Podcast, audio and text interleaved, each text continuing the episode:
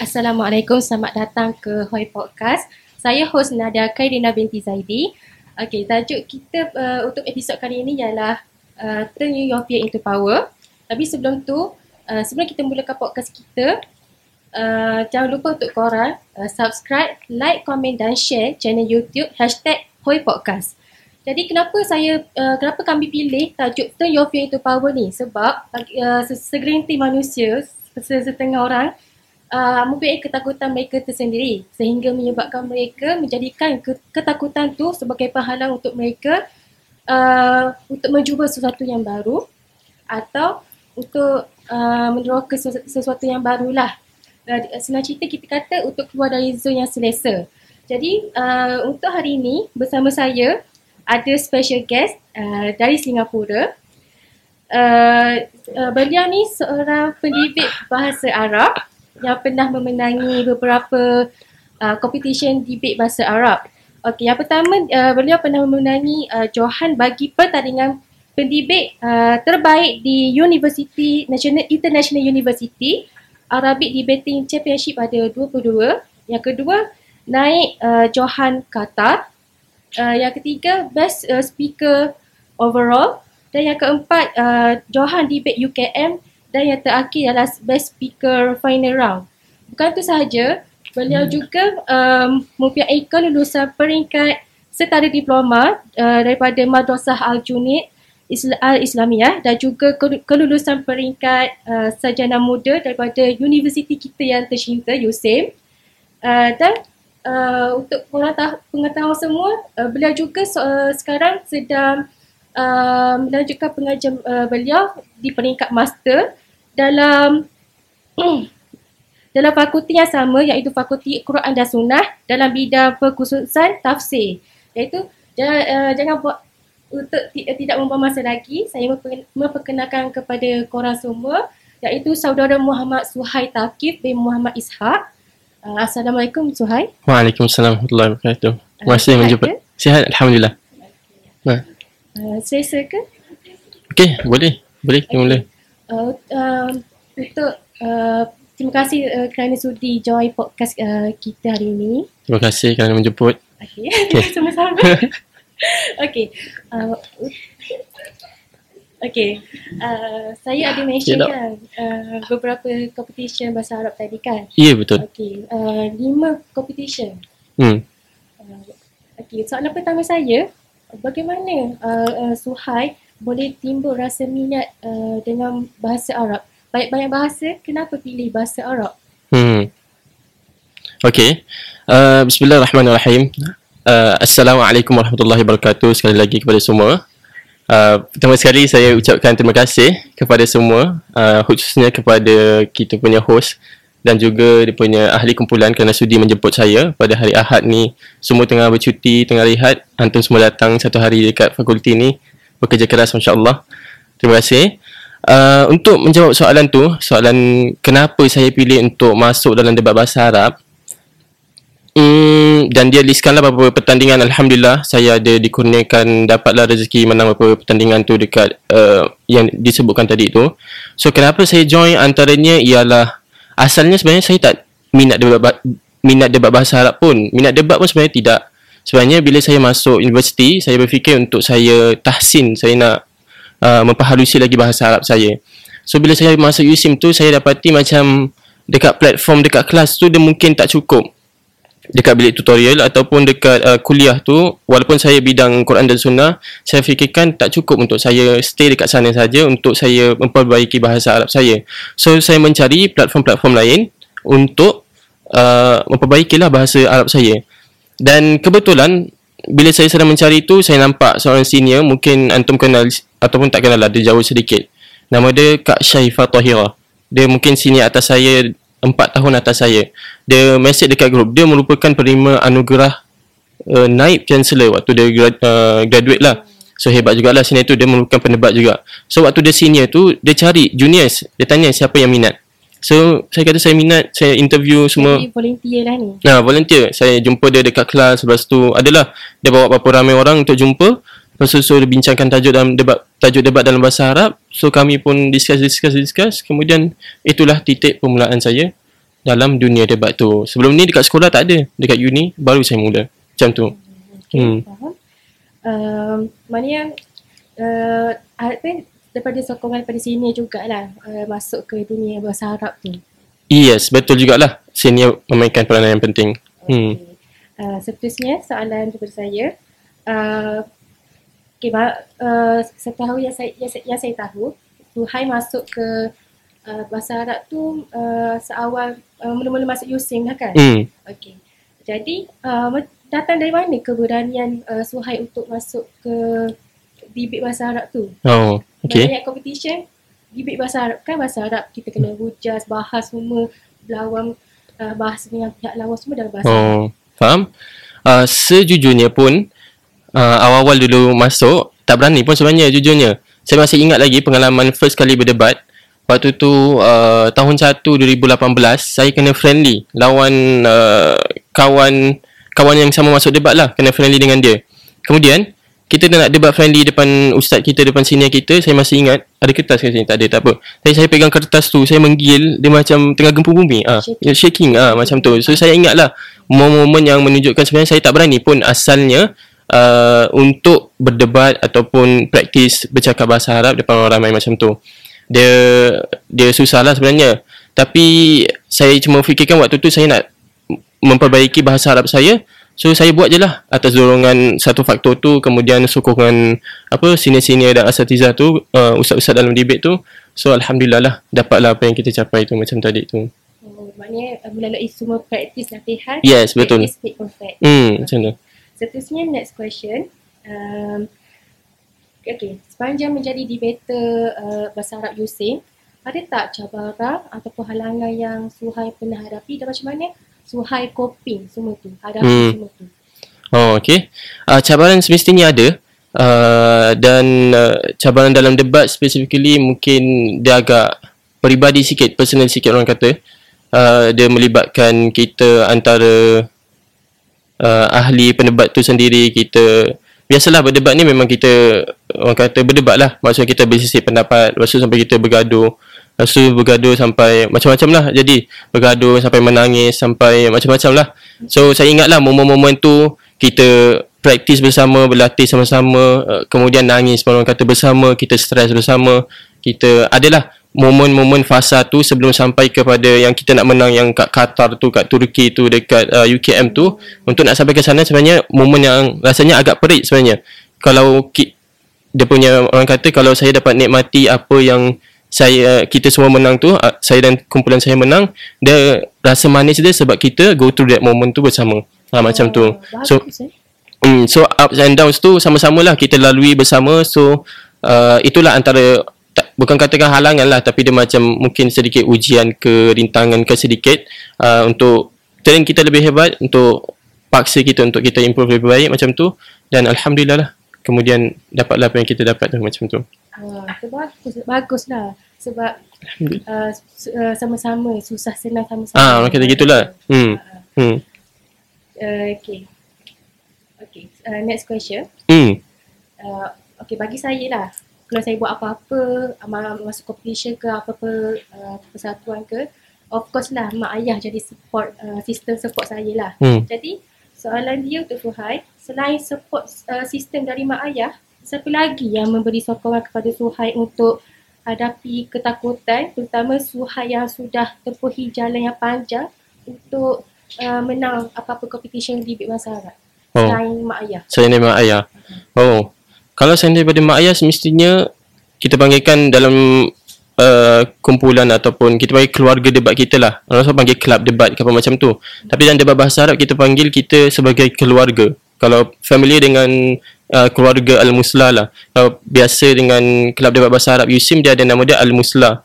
Maksudnya Al-Muslah yang terbaik lah. Kita namakan yang tu. Maksudnya kita nak kata kita punya debat bahasa Arab yang terbaik. Pada masa yang sama kita panggil kita keluarga debat al-muslah. Maksudnya kita bukan datang sakat macam kita berkumpul untuk debat saja kemudian balik kita berpisah. Tak macam tu. Dia macam walaupun kita datang untuk berdebat saja tapi kita ambil ambil tahu macam mana dia punya progress tentang uh, sebagai contoh progress debat dia. Kalau kita nampak kawan kita dalam debat dia macam down sedikit. Dia punya performance asalnya uh, tinggi level yang macam sekian-sekian. Tapi satu hari tu dia performance rendah sikit. Dia macam uh, muram sedikit. Dia punya muka uh, tak berapa manis sikit hari tu. Nanti kita akan tanyalah dia okey ke tidak ke apa macam tu. Uh, ustaz pun akan tanyalah macam tu. Senior pun akan take note ke apa macam tu. So uh, keluarga tu keluarga debat al-muslah tu sangat memainkan peranan. Dia menyokong kita memberi moral support. Uh, tak lupa juga senior-seniors lah. Dia bukan setakat pendebat-pendebat yang sekarang masih aktif. Uh, tapi uh, senior-seniors juga sebagai contoh uh, mungkin senior-seniors antara yang saya boleh highlight lah antaranya yang selalu turun mungkin kenal ke? Uh, tak kenal juga kot. Dia senior atas saya 5 tahun atas saya. Nama dia Syafiq Suhaimi.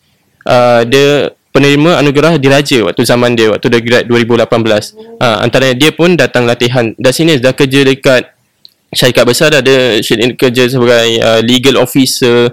Uh, tapi pun walaupun dia busy-busy pun dia tetap turun untuk support dia punya junior-junior dia juga. Antaranya lah ada juga senior macam Anis Amira. Itu pun penerima anugerah juga. Saya tak ingat anugerah apa waktu dia punya tu. Dia pun dah sebagai peguam tak silap saya. Dah jadi sebagai peguam dekat uh, firm apa entah saya tak ingat. Tapi uh, dia pun walaupun sesibuk-sibuk dia kerja dekat KL satu ada yang tinggal Rawang ada yang daripada Melaka. Uh, dia akan datang untuk latihan tu. Kadang-kadang kalau kita nak intense training kita intense training kadang-kadang setiap hari. So maksudnya kalau pelajar-pelajar lain dia pergi kelas petang balik lah kita kadang-kadang pagi tu kita minta surat pengecualian untuk pergi training. Kemudian malam sampai ke malam lah. Sampai ke mungkin pukul 12 malam ke apa macam tu. Mungkin uh, di sana pun biasa juga pernah join training juga dia pun biasa sampai ke malam macam tu. Uh, so kalau kita training setiap hari uh, setiap hari sampai malam dia agak mental lah sedikit. So sini-sini sini jugalah yang akan tolong kita akan memberi support memberi uh, moral support. Cakap lah benda ni biasa ini proses dia macam tu. So keluarga debat banyaklah membantu. Pada masa yang sama tak lupalah kawan-kawan batch. Ah, ya, kawan-kawan batch daripada mungkin daripada fakulti sendiri ataupun daripada fakulti-fakulti yang lain pun banyak membantulah juga. Ah, hmm. Okey. Maksud uh, Suhai uh, maknanya uh, di Big Bahasa Arab tu macam dah, dah macam family ya. Ah, yes, jadi, betul. No one live behind hmm. macam tu. Hmm. Okey. Uh, jadi uh, korang fahamkan apa yang uh, Suhai sampaikan dan sangat menarik sebenarnya uh, dan nak uh, bahasa Arab ni. Jadi uh, kita dah sampai pertengahan kita So uh, kita akan berehat sebentar dan uh, kita akan kembali sebentar lagi. Uh,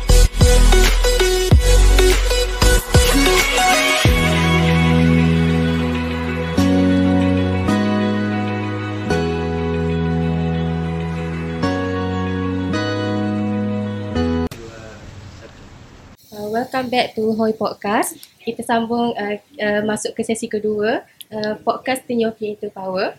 Jadi, uh, boleh kita sambung? Boleh. Okay, uh, next question Suhai, saya nak tanya. Uh, selain uh, daripada menjadi seorang pendidik bahasa Arab, hmm. uh, actually soalan ni lebih kepada pelajar lah. Hmm. Okay, Suhai kan sekarang ni sambung master. Jadi soalan dia berbunyi macam, uh, sebagai pelajar, pendapat Suhai, uh, apa ketakutan yang dihadapi oleh seseorang pelajar hmm. dalam kehidupan universiti ni? Hmm. Oh faham uh, Ketakutan hmm. Ataupun Masa comfort zone ke uh, Okay comfort zone pun boleh lah Masuk uh. sekali. Hmm. Macam nak keluar daripada comfort zone ke hmm. Takut uh, Belajar ke oh. uh, Anything hmm, Dapat lah. Oh. Uh, Mungkin uh, Saya mungkin lah bukan contoh yang terbaik. Saya pun uh, Biasa-biasa je Pelajar biasa je. Mungkin ada Banyak pelajar-pelajar lain yang lebih Hebat lagi daripada saya. Uh, tapi soalan pun dah diajukan. Mungkin saya kongsikan sedikit. Uh, mungkin kalaulah kita nak jadi uh, pelajar yang cemerlang yang hebat ke apa saya rasa kita tak uh, tidak cukup untuk kita kalau di universiti ni kita menganggap universiti macam dekat sekolah dahulu, uh, dulu. Contohnya dekat sekolah kan kita pergi kelas dah habis kelas balik sekolah gitu je lah macam tu. Pergi kelas belajar balik macam tu. Tetapi saya rasa kalau dekat universiti ni kita selain daripada benda hal-hal uh, akademik seperti pergi kelas buat yeah. assignment ke apa macam tu pada masa yang sama saya rasa penting juga untuk kita join aktiviti-aktiviti lain lah. Kalau uh, saya sendiri, saya join debat lah. Tapi kalau masing-masing ada preference masing-masing, dia minat uh, koko, bola ke, sukan ke, dia minat cak lempong ke, dia minat uh, kebudayaan ke, apa-apa lah dekat USIM ni yang ada, dekat universiti masing-masing yang ada.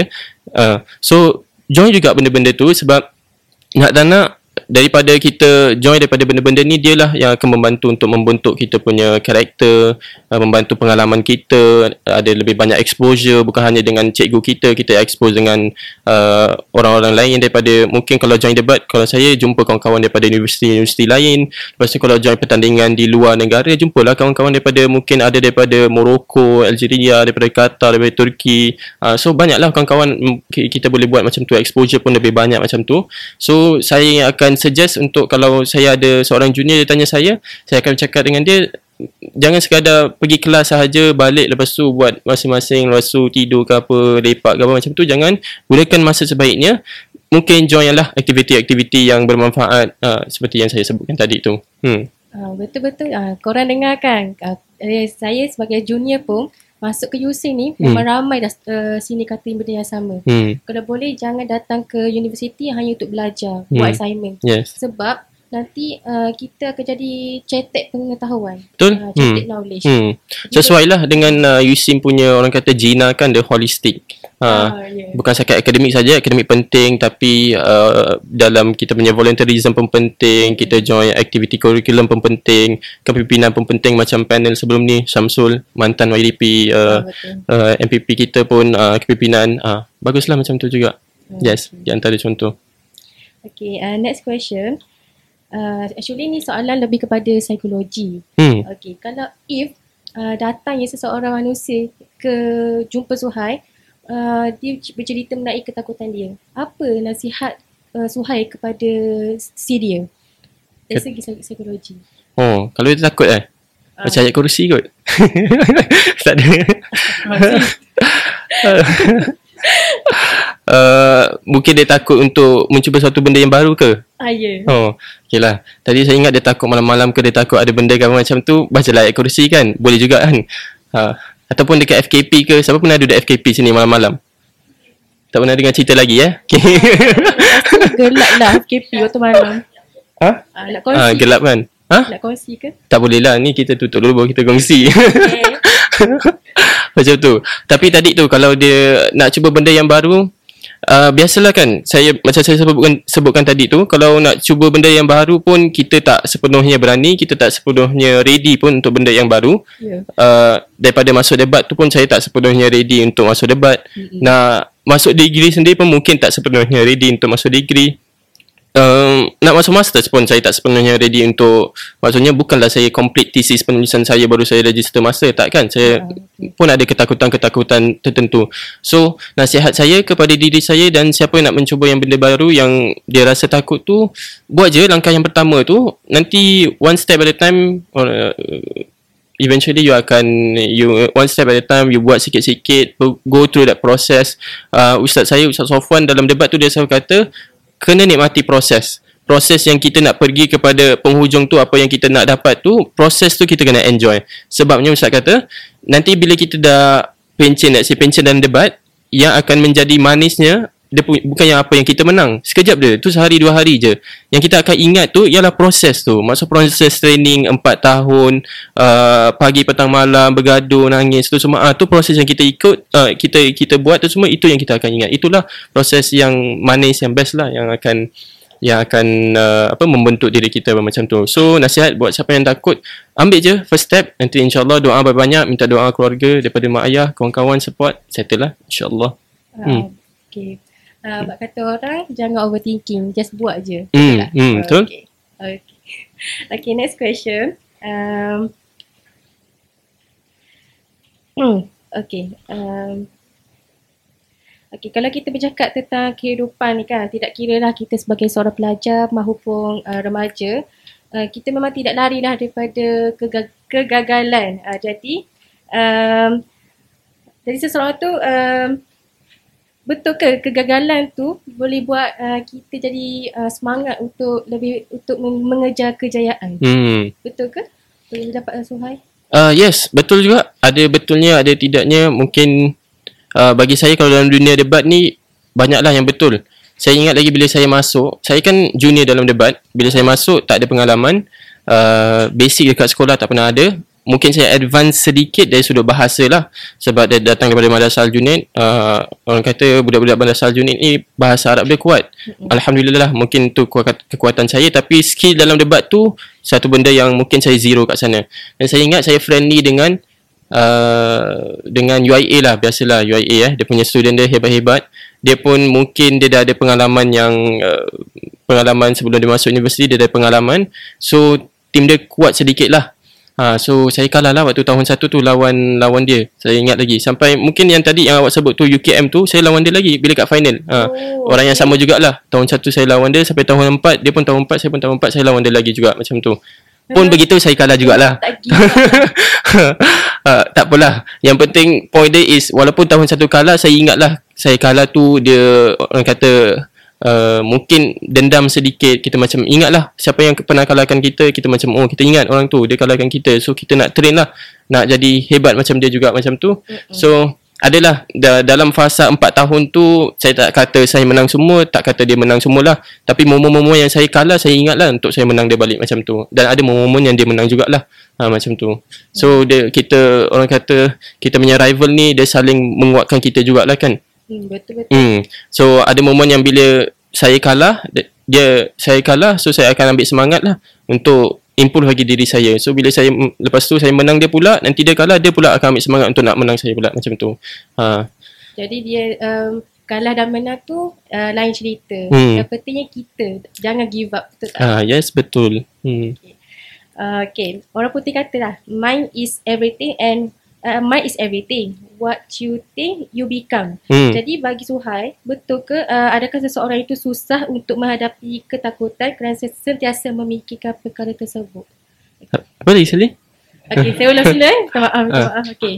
Orang putih kata, mind is everything. Hmm. Uh, what you think you become. Jadi bagi Suhai, adakah seseorang itu susah untuk... Ha? Dia tak apa ha. Kan uh, Itu saya confuse juga Okay, okay. Saya tukarlah, saya tukar Ah, boleh lain, okay. Um, okay, might is everything what you think you become Okay, soalan daripada saya, saya sendiri Betul ke uh, seseorang tu uh, susah untuk mengejar uh, kemajuan dari dia Untuk hmm. dapatkan kemajuan dari dia kalau dia selalu overthinking benda yang menakutkan dia. Hmm. Bukan tu, hmm. tapi mungkin takut gagal. Oh, faham. Maksudnya bila dia nak buat satu perkara tu, dia macam overthinking, takut, takut, takut. Dia fikir kalau lah, kalau saya buat ni, kalau jadi ni macam mana? Kalau jadi ni macam mana? Kalau jadi ni macam mana? Oh. Uh, tu soalannya. Ah, ya. Ya. Ya. Nak tanda eh, kita kita realistik sikit uh, kalau kita kita sebagai manusia kalau kita nak buat satu benda yang baru tu nak tak nak kita overthinking lah kan uh. kita akan fikir kalau let's say kita buat contoh paling mudah pun nak buat podcast ni pun kita overthinking. Kalau lah kita tersasul nanti ke kita terbagi soalan yang mungkin kurang jelas ke macam tu. Diri sendiri ke cakap pasal diri sendiri ke saya uh, overthinking juga kan macam tu. So nak tak nak kalau kita realistik sebagai manusia kita nak buat apa pun kita akan overthinking lah kan.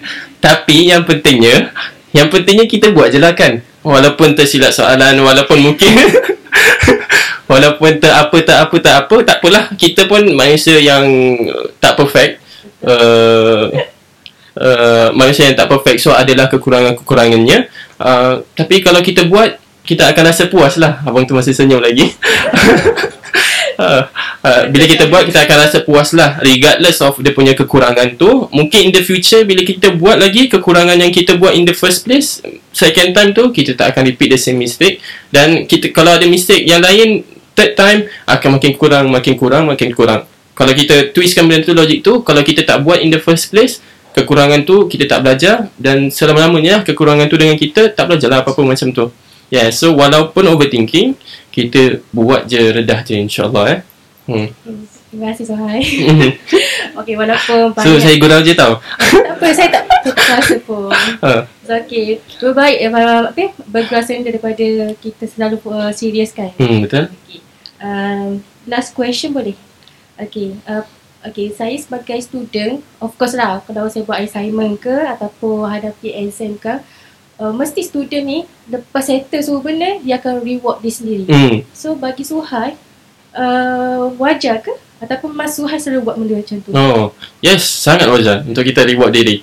Uh, Uh, kenapa? kenapa untuk bila kita dah buat satu perkara yang mungkin sukar sedikit bagi kita, kita uh, kita reward lah diri kita supaya kita dapat mungkin ada orang suka pergi bersukan ke, dia suka main game ke, dia suka tengok movie ke, dia suka makan ke, apa-apa bentuk reward lah. Ah. asalkan masih dalam landasannya tu. Apa bentuk reward pun uh, reward lah diri sendiri supaya dia rasa sedikit ada macam self rewarding lah self satisfaction tu. Apa ya Eh, ada self satisfaction tu maksudnya bila saya buat ni oh saya dah settle kerja saya kemudian saya dapat reward diri saya dengan uh, sekian sekian sekian ni macam tu. Ha. So saya pun secara peribadinya kalau saya dalam waktu debat dulu apa ya saya reward saya, diri saya mungkin Pergi jalan-jalan ke? Hiking? uh. Ha, mungkin kot. Ataupun taklah, saya suka main game. Ha, dulu Hmm. saya main, main game sikit. Ataupun taklah, uh, bukan main game, saya tengok game apa yang saya minat. Mungkin siapa yang tahu League of Legends. Kalau game handphone, nama dia Mobile Legends. Ke handphone, saya tak main yang phone tu. Saya main dulu waktu sebelum masuk masuk universiti, saya main game League of, League of Legends dekat PC lah. Uh, tapi dekat uh, Malaysia ni, PC pun tak ada dekat sini. So kat Singapura, so tak main lah. Saya hanya mampu tengok. So saya tengok je lah sebagai saya anggap sebagai self rewarding macam tu. Ha, saya reward jugalah diri saya. So saya galakkan juga bagi sesiapa yang dah buat mungkin satu benda yang uh, sedikit susah untuk dia, reward lah diri sendiri dalam apa-apa bentuk pun. Hmm. Okay. okay, terima kasih Suhai. Uh, maka dengan itu uh, sampai di sini, sini sahajalah uh, podcast uh, Turn Your Fear into Power. Dan uh, terima kasih juga kat Suhai Terima kepada kasih. Suhai sebab sudi join podcast uh, Hmm. kita hari ini. Dan minta maaf kalau ada salah silap. Uh, segala, kesalahan tu daripada saya sendiri. Minta maaf juga kalau ada salah silap, tersilap bahasa ke apa tersasul. Okay, uh, terima kasih. Terima kasih.